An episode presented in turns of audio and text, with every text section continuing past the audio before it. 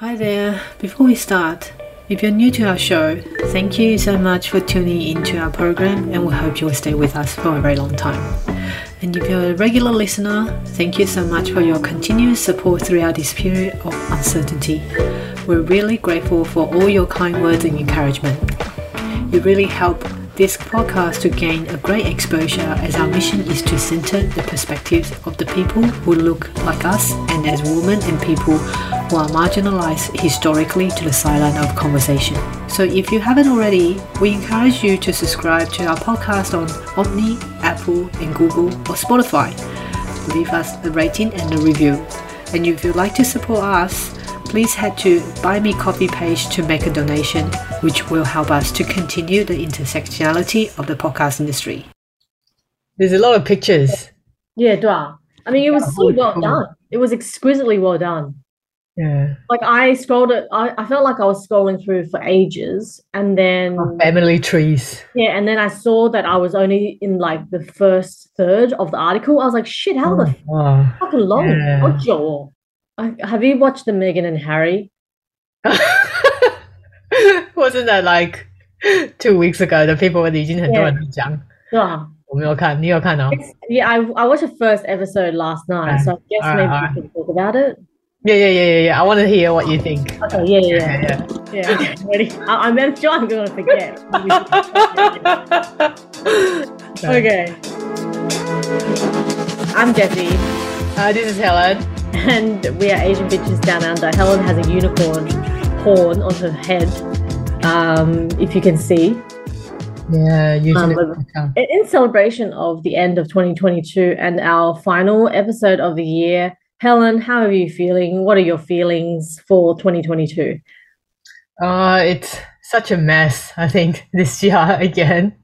Hopefully, we will finally move back to the normal life before pandemic. But again, what is fucking normal? Nothing's normal nowadays. Yeah, I mean, nothing's normal for women, you know. Mm, exactly. Yeah. Speaking of women, I'm gonna start with my usual rant. The first world problem. Rant of the day. We love these things.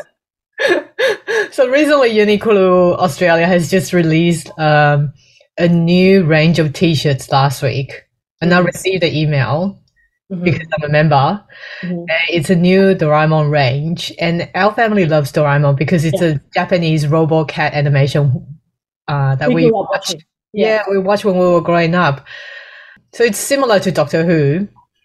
So this new range of T-shirts really got me fired up when I received the email. There are two icons at the end of the email, adult and kids. So obviously I click onto the adult one because yeah. I want to get something for myself before yeah. kids.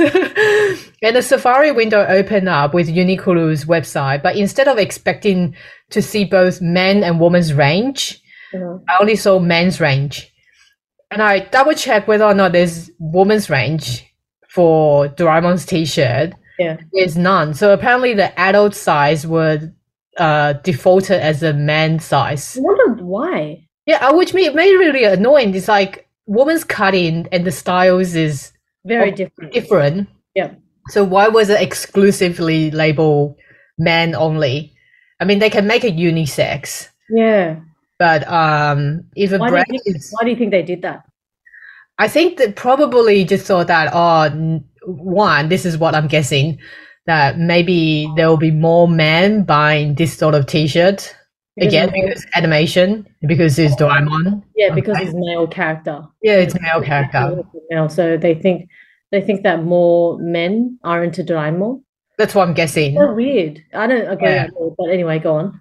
Yeah, and so which you re- really reminded me of Caroline Perez's book about of um, Invisible Woman that females are often being erased and men being made the default human for overall, and it's really disregarding the female fans of Doraemon like me mm. and forcing us to purchase the male t-shirts, which I don't really mind, but it's really irritating because instead of medium, which I usually get for like a female size, I have to get a small man size. And it's just a really annoying thing for me.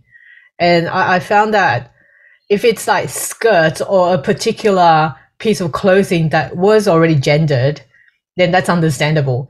But t-shirts, it's not really gendered, isn't Yeah, it? yeah, you can yeah. just label it unisex. Yeah, exactly.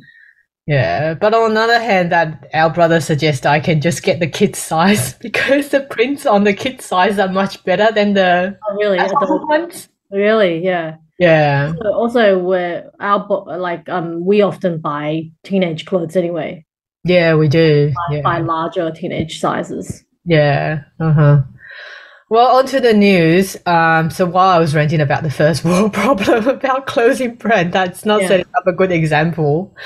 Uh, let's not forget that in parts of the world that women have been denied uh, of the rights uh, to education. And I'm talking about the news that this week Afghanistan women are banned from tertiary education by the Taliban.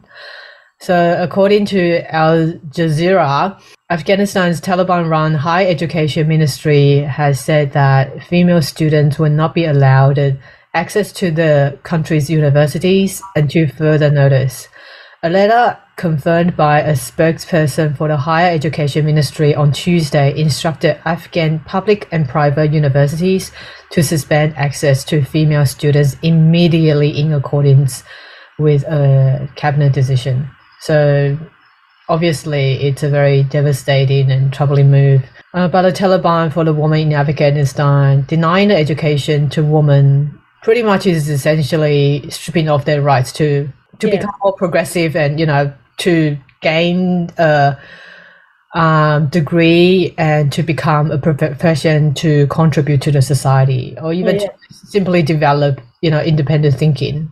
To to deny them economic empowerment. That's right. Yeah. They So- completely have. Yeah, it's I have nothing much to add to be honest because there can be no encompassing way of talking about this issue without going into further detail.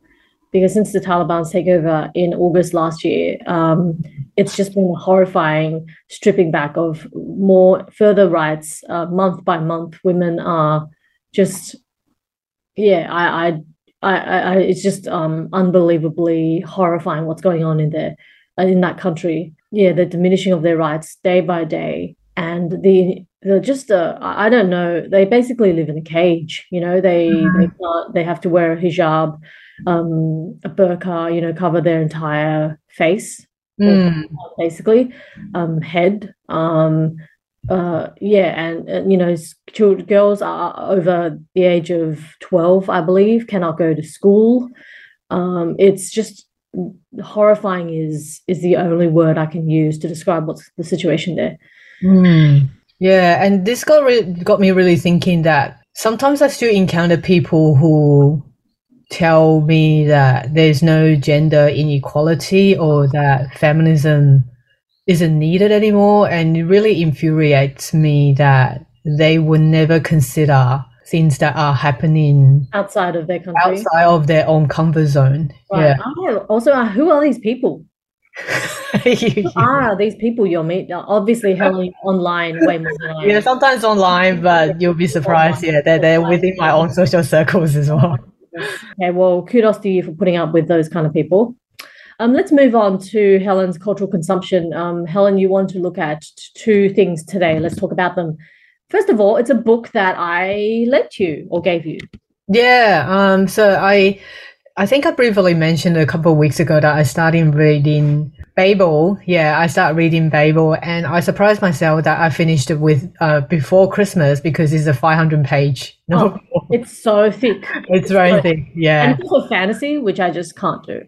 Yeah, it's semi fantasy, but it's very much uh, on gender and racial politics in the um, academic. Again, is is similar to disorientation, but it goes into more de- detail of what I really love. You know, translation and languages.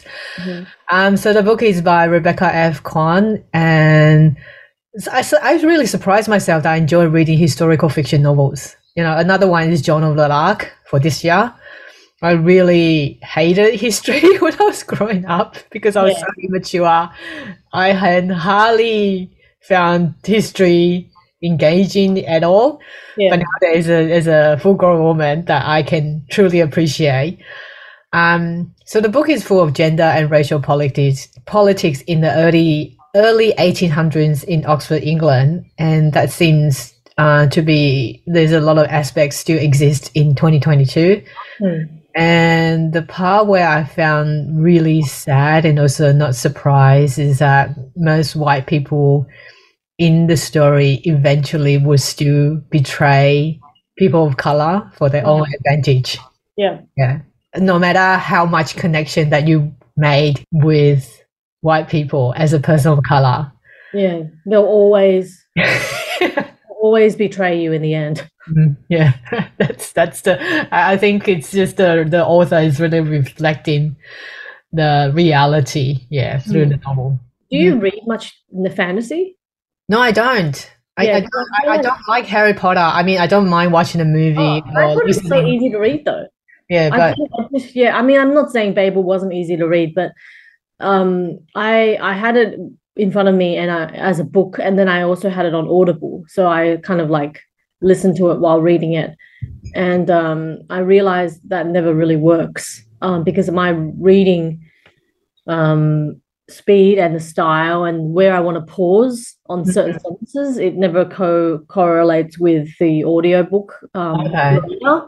yeah, but um somehow I think I got up to the the the first third of this book and then I just got bored. I just I didn't feel compelled enough to keep going and I wasn't I wasn't interested enough to know what the the central character's name I forget but he's a young Asian boy right yeah. Robin, Robin Swift. yeah that, what, Yeah. Robin Swift yeah that's it yeah and um I I just like yeah um I mean you finished the Candy House even when you hated it Yes, I if I don't if I don't like love I will put it down. I, I have too there are too many things out there to put up. It's just like it's almost like friends. Like I won't hang out with someone unless I absolutely love them. Mm. Um, it sounds like a snobby thing to say, but like I don't put up you don't want to invest your efforts. exactly. Why Yeah. would I, I the older I get, the less time I have. Mm. Um, I'm like very, very selective about my time. So I, I find it absolutely amazing that you like are so generous and you stick with something. Um, I know a couple of people around me who are um, what they call completionists, and they just like no matter what the quality of what they're reading, um, they'll stick it out to the end, which I, you know, admire, but I personally just can't do that. Mm. I really, I think it really depends. I think it's not to the point that I really dislike it. Right. Okay. Uh, and also, I, I yeah, Candy You House is a very strange. Yeah. Right? You disliked the Candy House, and yet you. Yeah, I dislike Candy House a lot, and not. It's not until that I read the reviews that I found people who had the same experience like me that I can really talk about it because all the reviews I saw in the very uh, in like New York Times or New Yorkers or major publishers all all praise this book. yeah. Yeah. So that's why I didn't really want to come out and say that. Oh, I I don't think this is the book for me. Is it because I'm it. wrong? No, I'm wrong about everything. And then you say it, and then you realize other people are. It's just like um when you're in a classroom and uh, you're the one who put up your hand and ask a question, and then everyone else, five other people, like, oh, thank God they asked. Yeah.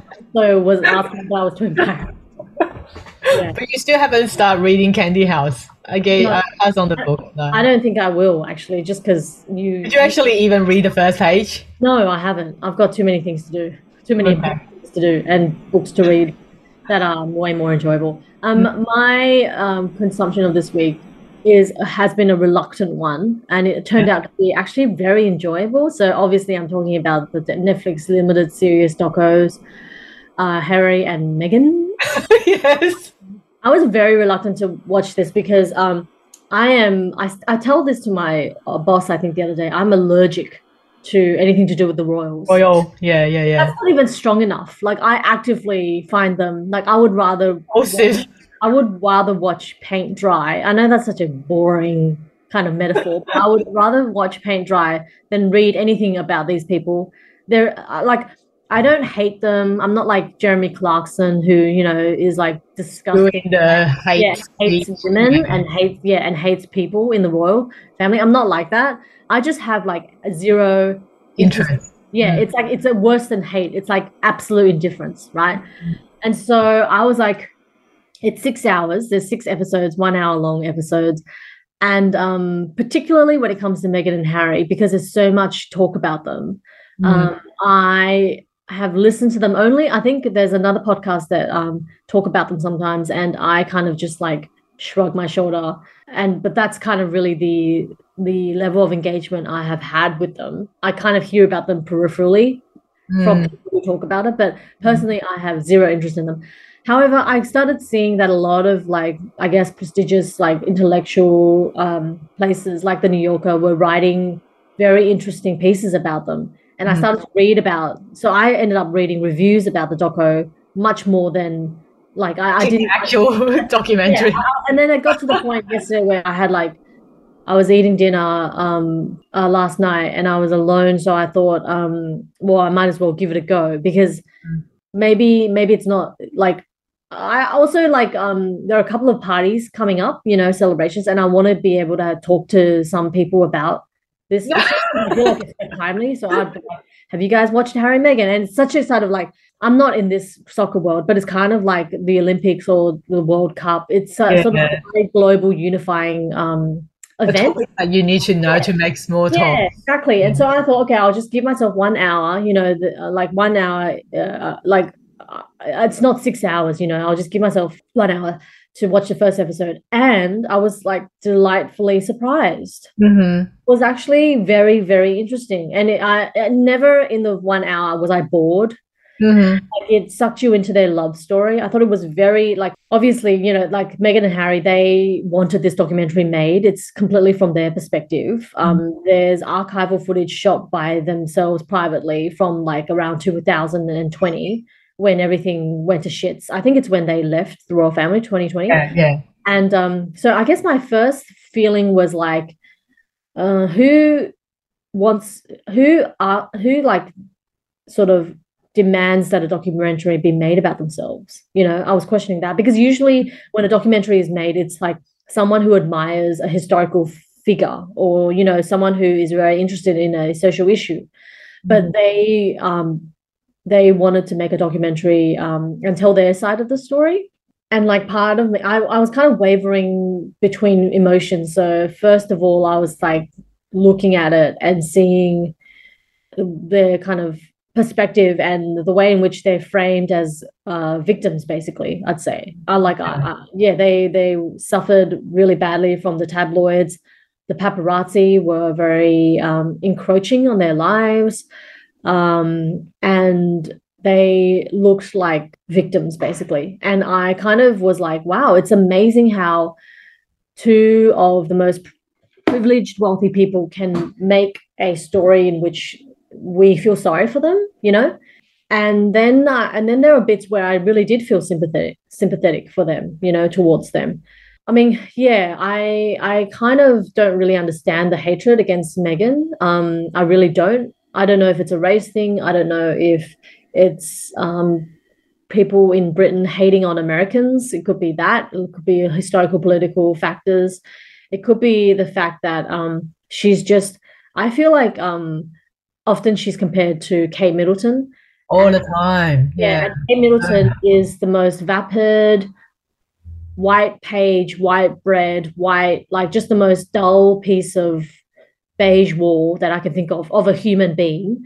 Um, and I think that's what royal family like. They like kind of like very skinny, manicured, like very delicate and um, proper women and beautiful women put together. That's like monarchy wants. Yeah, Kate, Kate Middleton is like the epitome the perfect like royal family member, right? Mm-hmm. And I guess like be- because she's um closest in kind of like she's she's the wife of uh, you know Prince William. Yeah, yeah. Yeah, inevitably, I think Prince Harry's wife is going to be compared to her, unfortunately. But yeah, like I, I think I might continue watching it. I, I'm not, I'm definitely not racing to go watch the second episode. Like I did comfortably, I was able to stop the second episode when it came on automatically. But yeah, no, I actually found it surprisingly delightful. Mm-hmm. Okay, that's interesting. I always thought I'm like you. I, I don't have anything against royal family except that I think monarchy should be abolished with their power and their wealth. Um, but it's gonna take a long time to do that. And what am I, you know, a normal not a normal, but just a regular Asian woman living in Australia, which is another stolen land. So I don't have the power to say anything about that. Um, but when this when this documentary came out, I had a lot of yeah. I I hear from all perspectives. You know, people mm. was speaking up for the uh, for the royal family, and people speaking up for Meghan as well. And I had friends who watched it and saying that oh had the same reaction as you. They say that uh, oh, they're very unexpectedly very surprised of how that it was so evocative for them, even though that they're not attracted to any stories of yeah. Royal family. I think it's something like, but from my own perspective, while I was talking to my friend about this documentary, I think I'm I kept coming back thinking that why that um the tabloid has the need to attack Meghan, but not Harry. For me, it, it feels very relative in the sense that because he's been kind of dragged out of the family and she's been portrayed as this bad woman who dragged out a nice yeah uh proper boy from the royal family and he's been corrupted yeah just like yoko ono was blamed for the Beatles right? yeah, something like that. Yeah, women of color are always being blamed. Yeah, and and then people are saying that oh, she's such a whinger. She complains about everything. But I think I have more issues with Harry, honestly. If he right. can just openly, because the, the, the problem comes back to the monarchy, it comes back to this very racial based power dynamic between uh, basically a white family against a, a person, a woman of color. But the husband, where in this case Harry stuck in the middle, even though that he said that, I think what they um, are they officially estranged? Are they officially? He's officially. I'm not sure. um, I feel like they still have the title Duchess yeah. Sussex or whatever that title is. Yeah, I mean, if they really want to get rid of and speak out about all this injustice, yeah, Harry could just you know speak up and saying that abolish the monarchy, and then he can just go back he not even go back. He can just be a normal citizen of US or Britain or whatever, where, wherever he's gonna live, and not being treated as uh, someone who's special if he wants to really. But I I don't think that it's gonna move down that path. He would. I think the privilege is there it's too much for him to let go. Yeah, absolutely. Yeah. And privilege is the first thing that he could have speak about this kind of things again. No one's gonna fucking care if he's just some uh, some guy who lives in a suburban area and married a of color, you know, because he's a prince and everyone's attention's on him. Yeah, I, I really like what you said about like, yeah, I guess this whole story. Like, this is part of why I thought I would watch the Netflix documentary because it felt like such a like quote unquote global event. But I also read a, um, an article in um, the New Yorker by a, writer I don't remember her name, but it was a woman, and she said basically the documentary um, is a study in how what it means to be watched because they're so closely like it kind of the first episode at least goes into the history of um, Harry's upbringing, and he and he talks to the camera and he says, you know and there was archival footage of him as a baby and it was like everywhere he anytime he went out the door he was there was always a lens on him he was mm-hmm. constantly being watched and they kind of talked about um, the the horrible um, paparazzi i guess phenomena that her his mother Di princess Di also experienced and you know that ultimately caused her death you know mm-hmm. yeah, yeah. in the car crash it was because of the paparazzis were chasing them down um so there's no denying that um, really caused her death and um what what i find so fascinating really is um not only that this documentary may be one about an analysis of how what it means to be watched but also like you said you brought up um the basically play um, misogyny the sexism of mm-hmm. the story. It, it is such a great example of people laying the blame on women and not really interrogating the the man in this story. Mm. What what is he doing? Honestly, like I know that he's got a book coming out because again, he's got the title Prince Harry. So all the fucking publishers are trying to market his book as much as possible. I can see it's posted everywhere now on bookstore. Ugh, rolling my eyes. Uh, I think it's called yeah. Spare. Yeah, Spare with his face on the book yeah. cover. what have you honestly done for the world that you earn that much privilege and entitlement to write a book, to make a documentary? If you really want to make something different for the world, call out and call out to abolish monarchy, call out to, you know, decolonize shits that. Well, basically say, I'm hearing you say um, he's not radical enough. Oh yeah, exactly. Yeah. Yeah, yeah. And he's only he's only become like this because that and again, a woman of color that he married, yeah, probably made him realize, you know, all those stuff that his family has done. Uh, there's one thing that I was uh, thinking while we are on this conversation. What if they divorce? Yeah. What happens if they divorce in the future? I hope they don't divorce because their love story is actually very sweet. like I buy it. I really like I buy the the the kind of um the very like childish and um, playful nature that they have together. Mm-hmm. I really buy it. I love it. It's really really sweet. It's really yeah. Sweet. Even you that you bought it. Oh, it's yeah. lovely. Yeah, it's very. I just like um two adults who are playful. Like I kind of, I like that myself. You know, um, I like people who don't take themselves too seriously, and they look like adults who don't take themselves too seriously. At least the portrayal of the reflection of the early stages of their romance. That's what it kind of was painted as.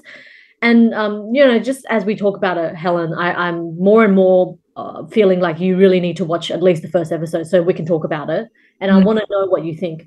But there is um, a part, quite a lot of the first episode talks about um, how they got together. Like, so they met through Instagram, um, and they kind of re- they reflect on how the early, very early stages of their romance. So she was in U- the US, he was in London, and how they would try and text each other and arrange dates, right?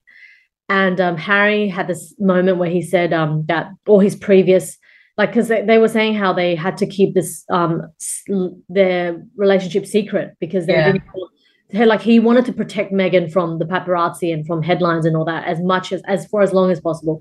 Mm-hmm. So he, he said in the documentary in the first episode, like in his past relationships, they only lasted weeks or several months because the moment that um, the paparazzi, um, you know, found out about a girlfriend he was having, they would like go to her house. They would chase her down, take her down on the street, and her life was like completely changed upside down. And Harry's had this line where he's like, "And that's why none of my previous relationships worked." And I was like, "Wow, that's like you don't blame any. You're like you don't put any onuses of the breakdown of relationships on yourself. It was yourself, just like, yeah. Paparazzi, yeah. never like me. Maybe I was an asshole. like I'm not saying he's an asshole, but I was just like, like the way he painted it, I was like, wow, you're really like all of the past relationships were just like purely because of paparazzi. Mm-hmm. I love that. I thought that was very funny. The, the, the thing is that I don't I don't want to I don't want to talk about bad omens in, for in the in the future, but I think they both of them put put a lot of pressure onto themselves about on this relationship and oh my goodness yeah. I can't i cannot agree more and you know what yeah Helen, that's what i'm saying that what if they divorce yeah, or separate um, in the um, future? so what was funny also something that i found really funny about this doco was like they painted themselves as victims from the beginning and then they were like oh we can't we, we're just like constantly watched with cameras in our faces all the time. And yet there were several several like videos and photos of like the early stages of romance. Like they sh- they they took pictures of every single moment. Like they there was a picture of them holding hands stuff like that. Like as in like the picture was of their hands being held together and like i was like for people who don't like being like documented by the public they they seem to document themselves, a lot. yeah, yeah, i mean it's a different thing i get it. I mean i get it you know like it's entirely different. I, I think my point actually someone can completely just uh, take down because you know it's different it's a different thing to be snapped candidly by strangers and um, compared to you know documenting your own love story but um, i'm just like i'm always kind of suspicious of people couples especially who like document every single kiss and you know like show it to the world and mm. people feels that, like they, they feel the need to be announced it's just a bit fake yeah, yeah. no one's that perfect and they present themselves as like the perfect couple mm-hmm. yeah that's why I'm saying that. Oh, what if they divorce? like I keep repeating this because I want to see how they're gonna. Like I want to see how they will handle it if their relationship breaks down. Like no one's perfect, honestly, and I think putting so much pressure on a relationship makes it harder to work. That's yeah. what I feel. Let, yeah. Let's see. Let's see what happens. Mm-hmm. Yeah. Yeah. Uh, what have I watched this week? Um, not so much of a recommendation, unfortunately, but I had honestly had a high expectation for this animation, which is called Looks Looks Looksism. Can't even pronounce it.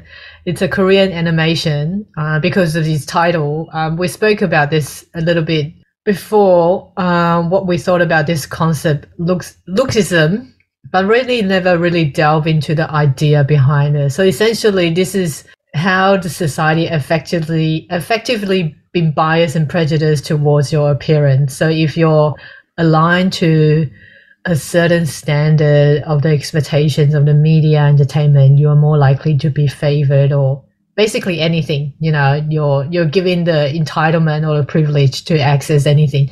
Mm the society's standard of beauty, fitness, body shape, and skin color has everything to do with it. Uh, I was a little disappointed about this innovation due to the lack of insights about appearance, and the story was told very straightforwardly.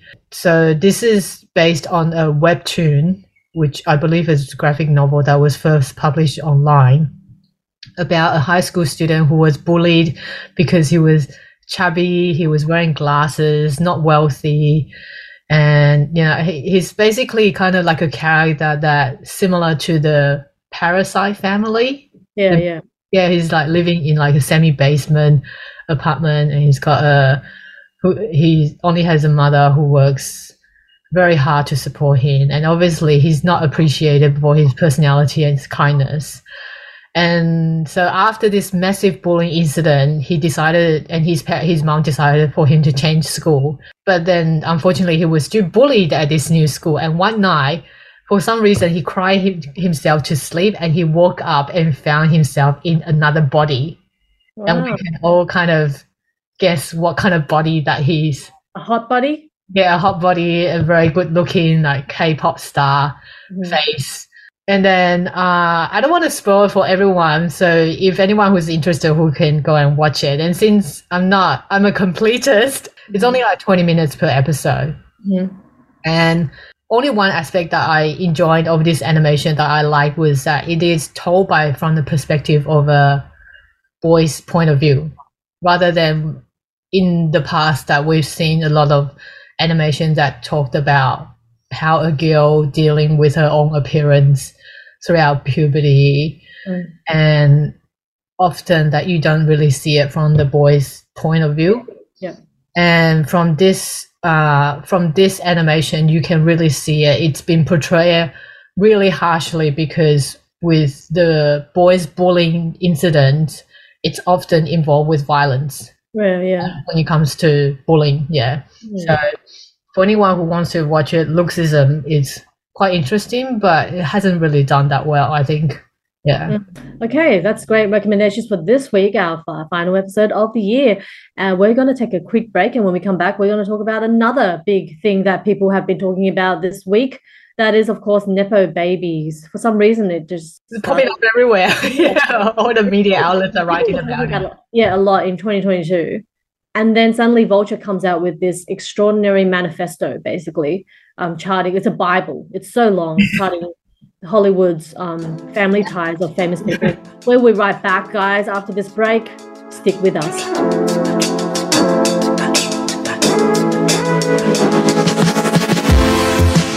So we're back, guys, and we are, of course, talking about the very, very popular article that came out this week uh, from Vulture called called an all but definitive guide to the Hollywood Nepoverse actors, singers, directors who just happen to be the children of actors, singers, and directors. Now, it was a monumental piece, like I said. It's by Nate Jones, who is a Vulture senior writer who covers movies and pop culture, with um, assisted assisted by uh, research by uh, Jennifer Zhang, I believe her name was um, Jennifer Zhang. Yes, um, and I cannot believe like anyone could have done this by themselves. It was really, I thought it was going to be like just kind of like a listicle article with like 20 Nepo babies. Yeah, yeah. It is so long. It is scrolling through the Bible, honestly. Yeah, it's like a lot of family trees Yeah, and exactly. goes into detail of um, the silver screen industry, the music industry, and where they're from, who are their parents, parents. what school they went to. So Crossroads came out a lot. Yeah, what the hell is Crossroads? Is that like a, an exclusive It must be Hollywood? exactly. It must be an exclusive school that a lot of Hollywood star kids go to. Uh-huh, uh-huh. Right? I've never heard of it. Yeah, never heard of it as well. Yeah. Yeah, so um, if you if you've seen it, you know what it, the layout's like. Like Helen said, it looks like a time. It looks like a family tree with the faces of people and their kids and how they're related. It is amazing. It is so like it's a the chart is just so visually stunning as well. Yeah, and also 99% of them are all white. Right? Yeah, that's. One Thank you for bringing that up. Thank you for Um, bringing. zero zero Asians were Yeah. mentioned. I don't think Asian, because there are no Asians in there's no Hollywood. Asians. Yeah. Yeah, um, uh, yeah, you're right. Um, a couple of people who are black, Thandie Newton, whose daughter is Nico Parker. Never heard of him. Never heard of her. Um, uh, Lenny Cuba- Kravitz. Yeah, Lenny Kravitz is on there. Obviously, Zoe Kravitz. Cu- uh, Cuba Gooding Jr. Um, Yeah. is on there. Uh, uh, that's basically it. There's like literally no other person of color. Uh, there's Marvin Gaye, and yeah, I can't it's very. Thank you for bringing that up, Helen. It is a very white centric um uh article. Um, I guess an ex. Yeah, it's an expose that really reveals the absolute racial homo- homogeny of Hollywood. But uh, yeah, what? So they have different categories. Um, like um, kind of like who uh, who, one of the characters is like one of the categories is called booked and busy second generation stars more likely to be third build so like kind of obviously kids who are not as famous as their dad uh, dads or mums like colin hanks whose father is tom hanks Yeah. um Rumer Will Wills, who is the daughter of Bruce Willis. I didn't I don't know her in anything. I think she's just like famous for being someone's very famous, you know, the daughter of someone famous. Um, what I find so fascinating, I, I would just like to say before we hear Helen's perspective, Mhm. is that like um uh, you know there have been a lot of conversations. There are a lot of articles that have been streaming um out since the release of this article you know. The guardian has had uh, several op-ed pieces um you know several different places have talked about this people reacting to this. And you know one of, i think the guardian had an article called something like why uh why do generation millennials or gen z's not aware of nepo babies Mm. um, I mean, I for a long time didn't know about um, Laura Dern and her, you know, um, progeny. I guess like her parents. Apparently, they're famous. Um, George Clooney comes from a very famous line of you know actors and actors. I think his aunt was f- very famous. We, um, I mean, we didn't know that because we grew up knowing only George Clooney, right?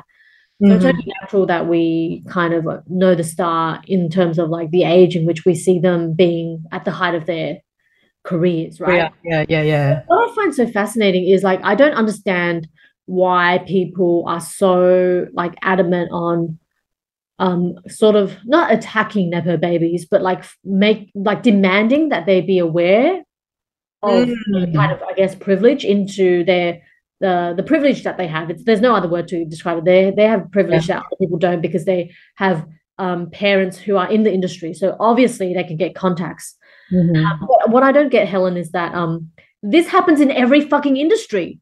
Yes. What the hell? Why are people so mad at Hollywood stars and demand that they like um you know demand that we think like oh they need to prove themselves because you know their dad got them into the industry. It's like literally that happens in every industry. You know, like teachers get teachers get um jobs because their parents are teaching in the school or like um you know um fathers hire their sons into their company or like i don't know. This idea of nepo babies it, it's like it happens everywhere. You know people have advantages um, that they receive based on the industry that their parents are in naturally. So I'm, I'm not sure why people like the public are so adamant on like pointing out that actors in particular in hollywood need to prove themselves or like be aware as though being aware just like lets you off from being an asshole what do you? What do you? Have you? What do you think about? I think people are still hold on to the idea of meritocracy, whether or not that is a lie. And I do think that it is a lie that there's meritocracy. There's no oh, fucking meritocracy in anything. You, yeah. need, you need connection. You need networking, and that comes down to saying that if you all ha- you have all those privileges, you're more likely to get ahead compared to other people. But then again, I think in one of the article about this Nepo baby, they um someone asked Gwyneth, Gwyneth Paltrow, and she said that you actually, when it's known, you actually have to work twice as harder. Yeah, yeah, yeah. Because people judge you more harshly. Yeah, exactly. Yeah, yeah. I, I don't know, but then then again, Hollywood and anything that's got to do with art is very, very subjective. It's not like as an accountant, you do a proper balance and checks and people yeah. know that your ability of doing balance and checks, exactly. even with if you have a connection to your dad, if you're the dad of a CEO of an accounting firm, if you're doing the shitty balance and checks, we know that you're a shit accountant. You can't be an accountant. But whereas in Hollywood, even if you're uh, even if you're, I don't know, trying to find an actor now, even if you're um, Tom Cruise's children, but you did a shit movie according to the public, you're more likely to get another contract anyway. Yeah. Because you're, you know, you're children of Tom Cruise. He's going to get you, even if it's not a, a good script or even it's not making any money, you're still going to get jobs. So I think meritocracy is very, it's a very vague term yeah. for the yeah for the film industry. yeah, it's not very straightforward. Yeah, what do you think about Gwyneth Paltrow saying that you need to work twice as hard? I kind of buy that. Well, um, half and half. I think what is it goes back to what is working twice as hard. You know, for her, working twice as hard for her might means that any other people without netizen need to work four times as hard. Yeah, exactly. You know, double the double. Yeah, like, yeah. yeah. So I mean, she's already got the connection, and she's already up there. No yeah. one's. Uh, there's gonna be less people who say no to her than who's who's you know my age and trying to you know break through Hollywood without any yeah. backgrounds. You know, I think it's it, it really depends. Yeah. I mean, as someone who loves kind of actors and loves talking about them, I really enjoyed scrolling through this. I need to like go back and look at it very, very carefully. But um, this was like so enjoyable.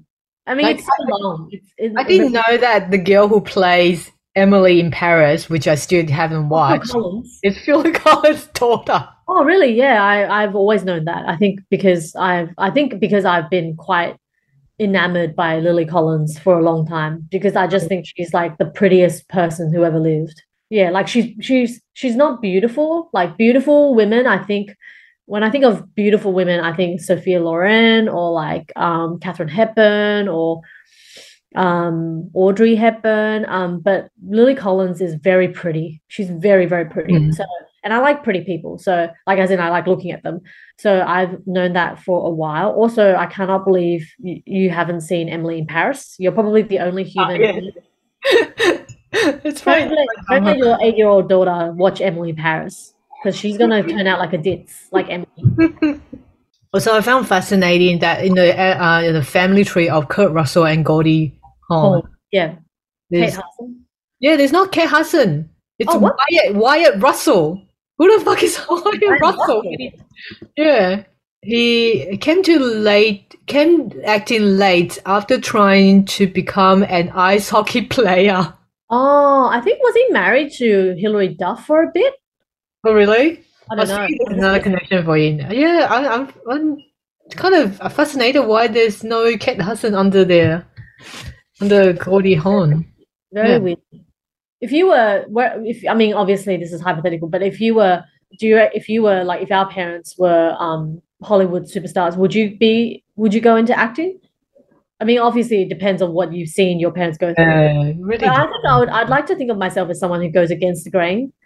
Mm, Yeah, mm. ostensibly I have because you know our parents were business owners and mm, like we, you and I, we haven't owned businesses. I actively deter from being a business owner just because I've seen the stress that that put on them, and I'm like, I want a life, you know. Mm, mm. And um, so I'd like to think like um, if I was, if my parents were really, really um, well, uh, really famous, I'd like to think of that I would be like not even tell anyone who my parents are because you don't want people to just like you know know you for that and want to hang out with you for that you know Yeah, I think it's also how your parents present their lifestyle and their career to their kids. yeah exactly. You make you know those kids might have want to be aspire to what their you know the spotlight that their parents had or still having and they they want that kind of lifestyle as well. And of course there's not you know let's not forget the the wealth come with it. Exactly exactly. So if those kids will want to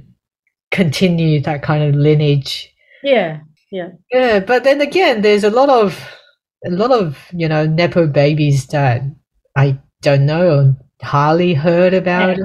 there's a lot of people on the list that um you know uh we've never heard of. Yeah exactly. Yeah. I I mean, mean Hollywood is a huge place. Yes yes yeah. I mean ron howard's daughter i've only known her bryce dallas. Bryce Dallas. i didn't yeah, know her I for jurassic world I like, did not know later yeah Did not yeah so I discovered that that was her his daughter I did not know his dad her dad was Ron Howard Mhm. I get all mixed up with Jessica Chastain all the time. They're both like look exactly the same. and i think i found out about dan levy very early on because they did Schitt's Creek Oh yes, together. Yeah, yeah. Eugene and Dan. So that ever, ever, ever happened on television. Hands down. Honestly. And there's no, you, you can just literally tell because they almost look so. Yeah, they do look very alike. you can think tell their father and son. Nathan is the best character ever written. Maybe, but basically him. Okay, we're going to take a quick break, and um, in our final segment, which we're going to talk about, is our favorite TV and films of the year, uh, 2022. Helen's got a long list. I've got a short list. It's too Uh, wrap wrap up this conversation and this last episode eh, with great, you know, reflections on this year of television and TV. We'll be right back.